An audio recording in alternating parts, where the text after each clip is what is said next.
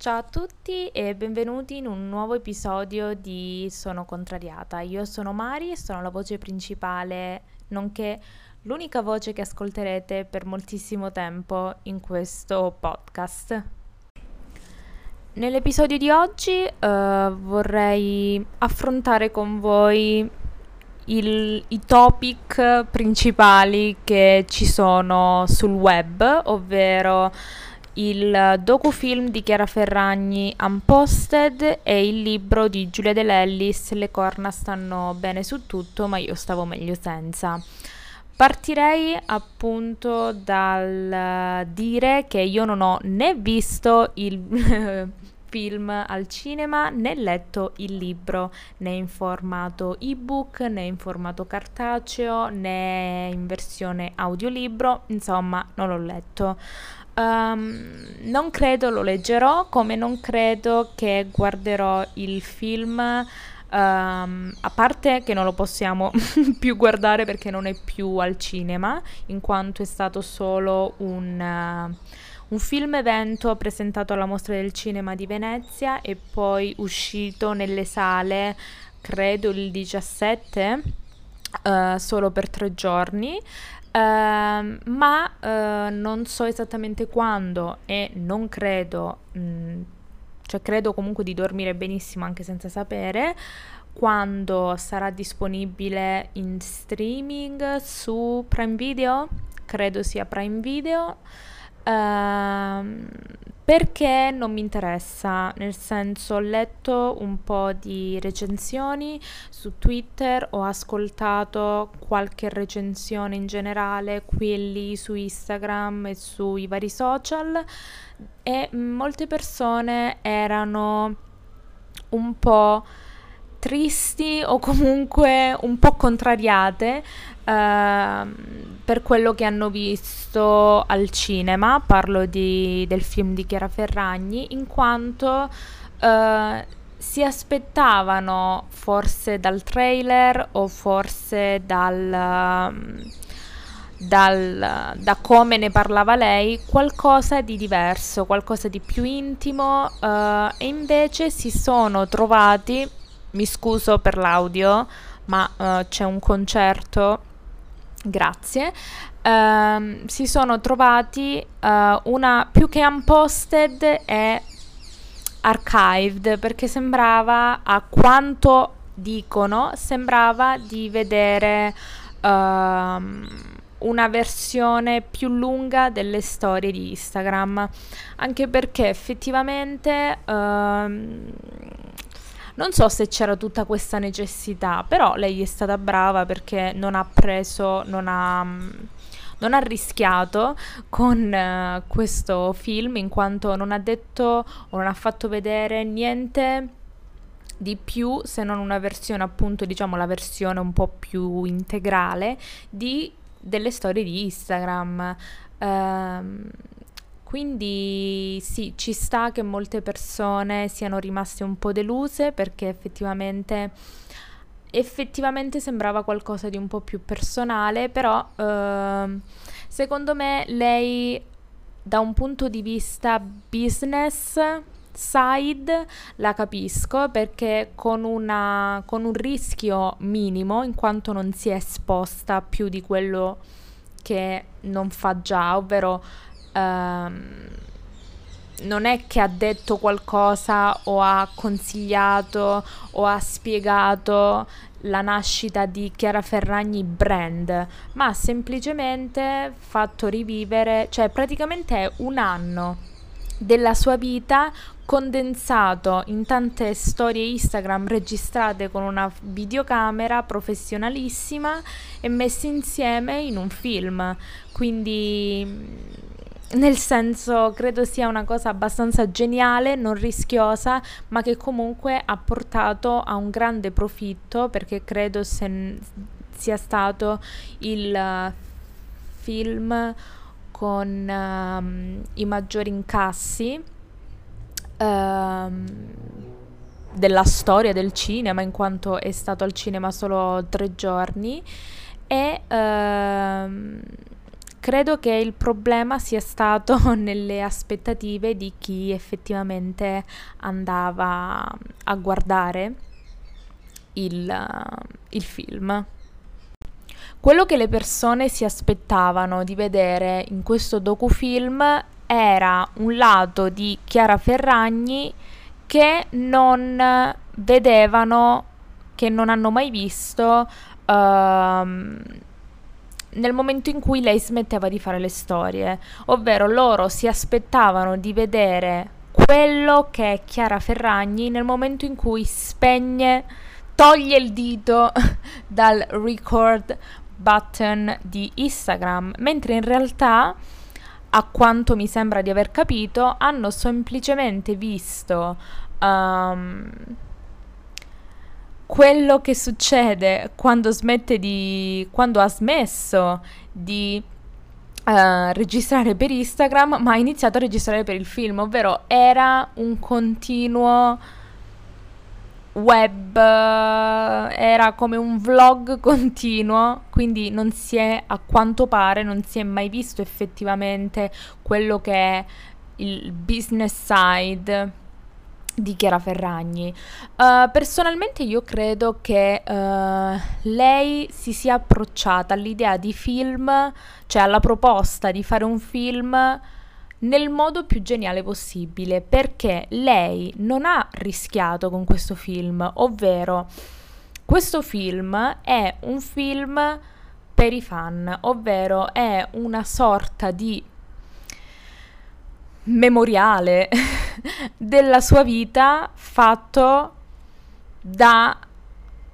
dal punto di vista senza prendere senza dei rischi, ovvero senza esporsi troppo, senza far vedere niente di più e niente di meno. Ha praticamente fatto una versione estesa di Instagram. Quindi quello che io penso, uh, mentre penso che lei sia stata geniale perché ha fatto un film che comunque uh, ha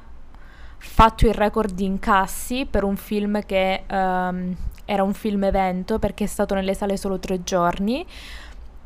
Ma uh, comunque credo che uh, sia uh,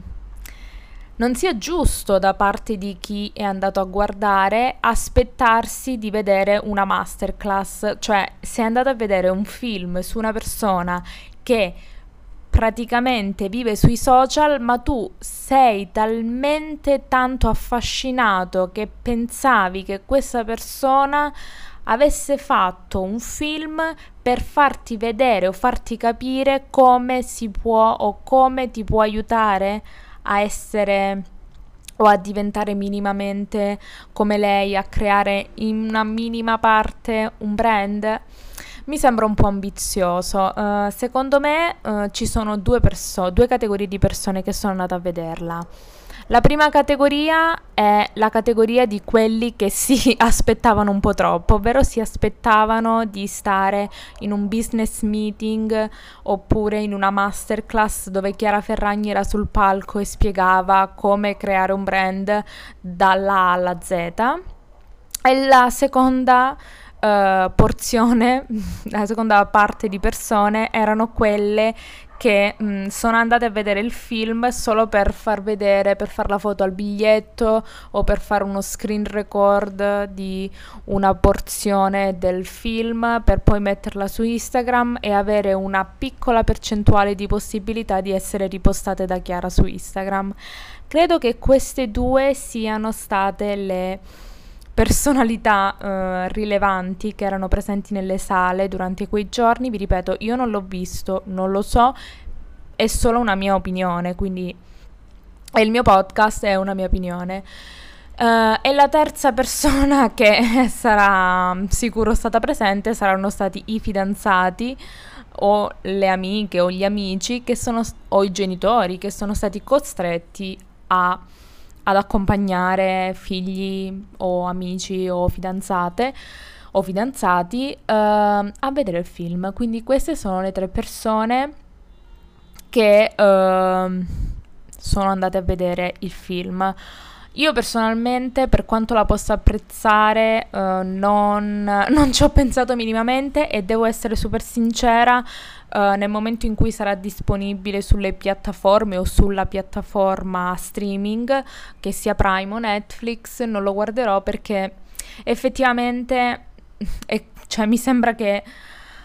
ne abbiamo un po' abbastanza di Chiara, quindi Instagram bassa e avanza. Um, adesso vorrei parlare. Parliamo invece, adesso ci spostiamo dal film alla letteratura, quindi passiamo da, ci spostiamo dal The Space alla Mondadori per poi passare alla Feltrinelli, per poi passare ad Amazon Books. Quindi parliamo di Giulia De Lellis e del suo libro Le corna stanno bene su tutto, ma io stavo meglio senza molto, molto controversial questo suo libro, molte persone si sentono offese perché la letteratura italiana è stata macchiata dalla, pub- dalla, pubblicazione di questo libro, io lo trovo un po' esagerato e molte persone la trovano la genialata del secolo, eh, non mi trovo estremamente e al 100% d'accordo, um, però vi spiego perché effettivamente non sono contro. Allora, principalmente io credo che il mondo sia pieno di, di libri. Siamo in un momento uh, della, della storia in cui siamo ci sono libri per qualsiasi cosa, ci sono libri che io penso siano inutili, ma che non, non, ci sputo sopra, perché se un libro non mi piace, ne trovo mille che mi piacciono, quindi non capisco perché offendere o comunque denigrare un libro che a questo non so le statistiche perché come potete vedere mi sono molto informata prima di registrare, però a quanto mi sembrava di vedere era il primo su, su Amazon, quindi per dire. Um, secondo me anche lei è stata molto brava perché è stata molto brava perché uh, le avranno sicuramente proposto di scrivere un libro. Giustamente, giustamente, come penso forse la maggior parte, non ha rifiutato perché è un'occasione che ti capita una volta nella vita, è un'occasione che, diciamocela tutta, tutti vorremmo però la cosa che molti dicono, o mol- ho letto molte persone uh,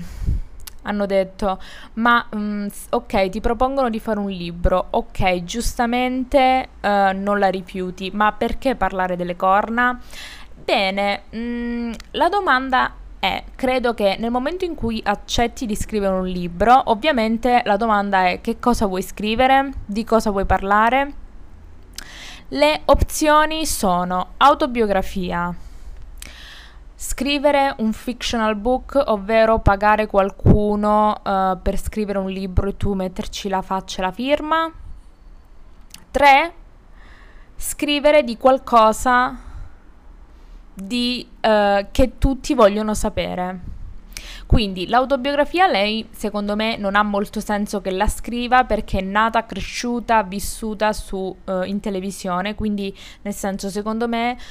non c'è un lato di Giulia Dell'Ellis che c'è bisogno di conoscere.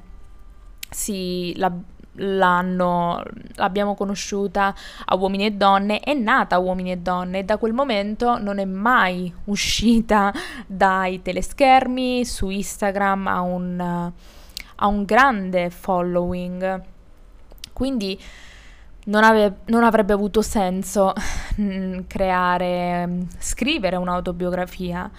Uh, per quanto riguarda il fictional book, lei al GF VIP aveva detto che non legge nessun libro, non ha mai letto un libro. Quindi non, cioè, chi ci crede? Cioè, chi ci avrebbe creduto anche se era fictional book?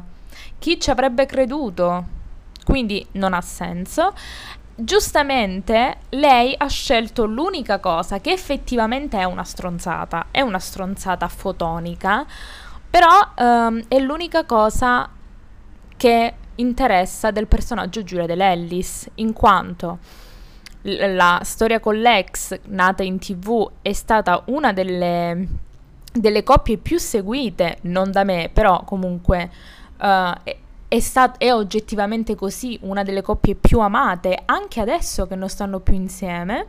Quindi il fatto che uh, loro si siano lasciati, perché quando si sono lasciati sono girate queste voci di corna, di metodi per fare corna, che lui uh, prendeva i telefoni a queste ragazze con cui tradiva Giulia e li metteva in un'altra stanza così loro non avevano... Vabbè, insomma, un gran casino, non voglio spoilerarvi il libro, che non ho letto però... Se aprite um, uno dei social a casaccio, credo che avete praticamente tutto il libro um, in un singolo click. E ehm, quindi c'erano, c'erano delle voci e lei è stata soltanto brava a ricomporre il puzzle, dire la, effettivamente che è così, quindi confermare le voci che non c'erano nemmeno bisogno di essere confermate, facendo un libro, quindi facendo un sacco di incassi uh, su una storia apparentemente stupida. Quindi secondo me quando si parla di uh, cioè quando si parla di qualcosa, di un film, di una canzone, di un libro, uh, di qualsiasi cosa o di una serie tv, non lo so, non è, o di un programma tv, non è giusto uh, insinuare o dire alla persona che è protagonista di questa cosa, libro, film, come in questo caso la Ferragno, la dell'Ellis, dire eh ma tu uh, che cosa pensi di portare o, alla cinema italiano in più? Tu cosa pensi di dare alla, alla letteratura che già la letteratura non ha? Ma secondo me uh, non è giusto questo pensiero perché è un'opportunità che tutti vorrebbero, è un'opportunità a cui tutti uh, non rinuncerebbero mai, eh, o forse in pochi, e bisogna avere la, l'ob- l'obiettività nel, nel dirlo, e loro danno semplicemente quello che pensano, che loro pensano ven- venda di più. Ovvero c'è chi racconta praticamente, c'è chi fa una versione lunga di Instagram, chi racconta delle corna e chi più ne ha più ne metta. Secondo me il problema sta nel nell'audience, ovvero delle persone che si interessano, delle persone che vanno con delle aspettative. Secondo me um, non è nemmeno giusto insinuare oppure uh, insultare le persone che vanno a vedere il film della Ferragni o che leggono il libro della Dell'Ellis e dire sei ignorante, per questo la cultura fa schifo, perché non è giusto, perché se una cosa non ti interessa, non ti interessa punto, perché sprecare del tempo a a parlarne male, cioè se una critica è costruttiva, se un punto di vista va bene, però a offendere non credo sia giusto. Ognuno ha i suoi interessi e magari io non pagherei mai per comprarmi il libro di Salvini o di Renzi oppure di Hamilton oppure di Agnelli o di Del Piero però non, non, vado a insultare o a dire sei un cretino a chi lo compra, cioè ognuno legge quello che vuole leggere, che sia una stronzata o che sia, eh, che ne so, Leopardi, basta che leggi qualcosa, se ti piace, amen. Quindi uh, secondo me bisogna essere un po' più tranquilli perché... Uh, ognuno ha la propria opinione, ognuno ha le sue passioni e non bisogna offendere chi non la pensa allo stesso modo oppure chi non si trova semplicemente d'accordo con uh, qualcosa che noi diciamo. anche il fatto che mh, molte persone scrivono, eh certo, uh, ha dovuto scrivere soltanto delle corna perché non aveva nessun altro argomento, ma mh, non credo sia una critica costruttiva, cioè parlare solo per offendere non mi sembra corretto, anche perché uh, se le persone hanno sempre voluto uh,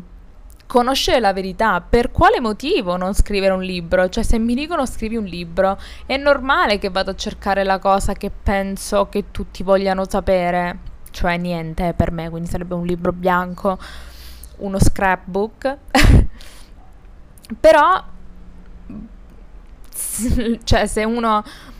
è una macchina da soldi così senza impegno, per quale motivo non farli? Come um, ho letto anche su Twitter sotto la foto di Jennifer Lopez pazzesca che ha sfilato, ha chiuso la sfilata di Versace nella, alla Milano Fashion Week, uh, che ha uh, indossato un abito che aveva indossato uh, vent'anni fa e che ha uh, contribuito alla creazione di Google Immagini, ovvero il jungle dress che Versace ha fatto appunto per eh, Jennifer Lopez uh, per un red carpet che non lo so se erano i Grammy, non mi ricordo.